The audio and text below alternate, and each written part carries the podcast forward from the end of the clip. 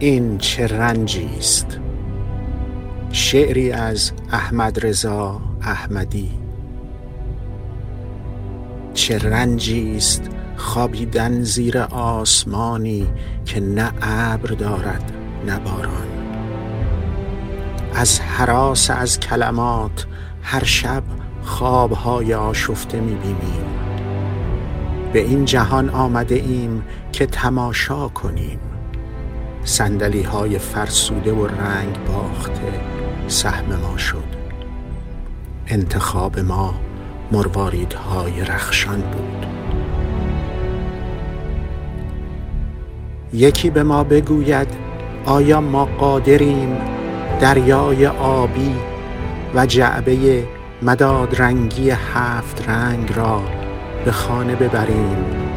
و خوشبختی سرنگون در آسمان ابری را سید کنیم.